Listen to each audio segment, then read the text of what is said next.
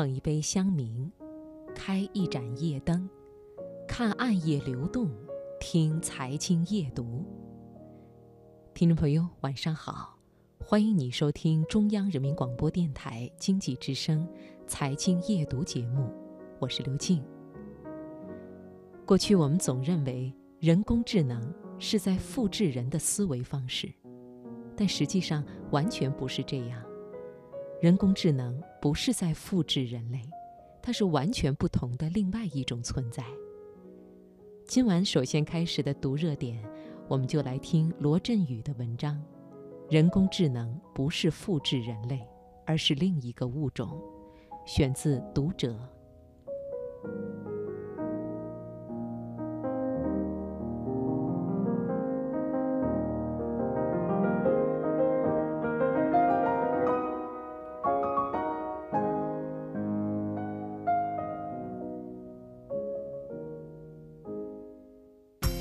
把握生活的脉搏，读出热点的精华。读热点。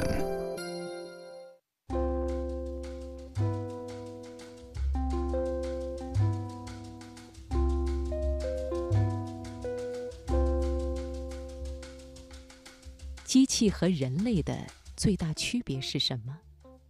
是机器不会疲倦。它其实就是传说中的那个最佳虚拟人物，别人家的孩子，一个勤奋的、听话的、完美的小孩。你在打游戏的时候，他在学习；你在休息的时候，他还在学习。阿尔法狗在和李世石下围棋的时候，五局只输了一局。他输了的那天，李世石在接受采访和吃饭睡觉，而阿尔法狗在干什么？他又独自下了一百万盘棋。这又一次完美地诠释了这个时代最悲情、最无奈的那句话：比你聪明的人还比你勤奋。这是机器思维和人类思维的一个重大区别。我们人类因为能力有限，所以会尽量简化自己的思维方式。从上学第一天起，我们接受的所有教育都是尽量用一个字词、一段篇章、一个公式来描述这个世界，所以就有了那个重要的奥卡姆剃刀原理：如无必要，勿增实体。这样可以更方便地理解和传递知识。但是机器不需要这个奥卡姆剃刀原理，它的能力足够强，它不需要把世界简化之后再去理解。而人工智能其实是让世界恢复了原本的复杂性。换句话讲，就是人的思维习惯是怎么简单怎么来，机器的思维习惯是怎么复杂怎么来。在机器的思维里，没有什么牛顿三大定律和爱因斯坦相对论的区别，那都是对世界简化理解的产物。人工智能会把这个世界按照不同的速度分成几千种，然后总结出三千万个定律。我们通常会说七零后、八零后、九零后，但是机器一使劲儿，完全可以做到把年龄的划分精确到每一秒。说到这儿，你一定会感慨，我们在和一个什么样的物种打交道呀？我们原来文明的所有的基础，对它来说都不存在。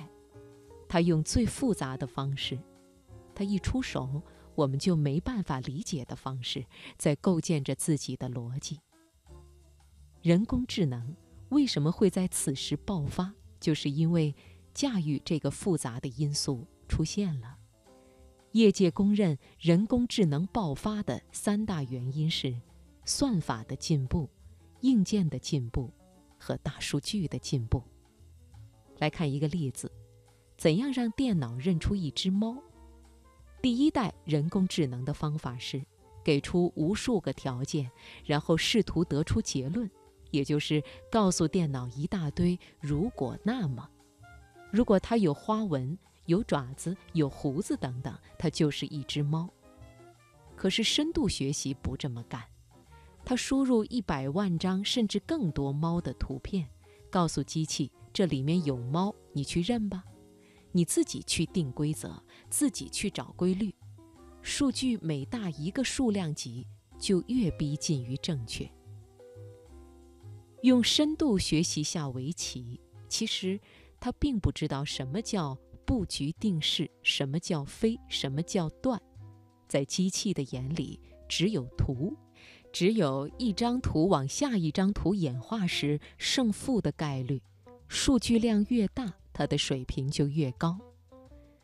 典型的人工智能逻辑就是，它不关心人类对一件事情的定义，但是它可以输出你要的结果。而这里面最为重要的一个因素就是数据。医疗领域的人工智能需要大量的医疗数据，越多的数据灌进去，诊断就越准确。自动驾驶汽车的人工智能需要的就是大量的路况数据，数据越多，驾驶技术就越好。强悍的硬件带来的计算能力，强悍的算法在飞速更替，再加上强悍的数据，就造就了人工智能的浪潮。所以，人工智能和人完全不是一回事，它用完全不同的思路，但是达到了同样的结果。所以，人工智能不是在模仿人，而是抄了一条它自己熟悉的近道，然后赶上了人而已。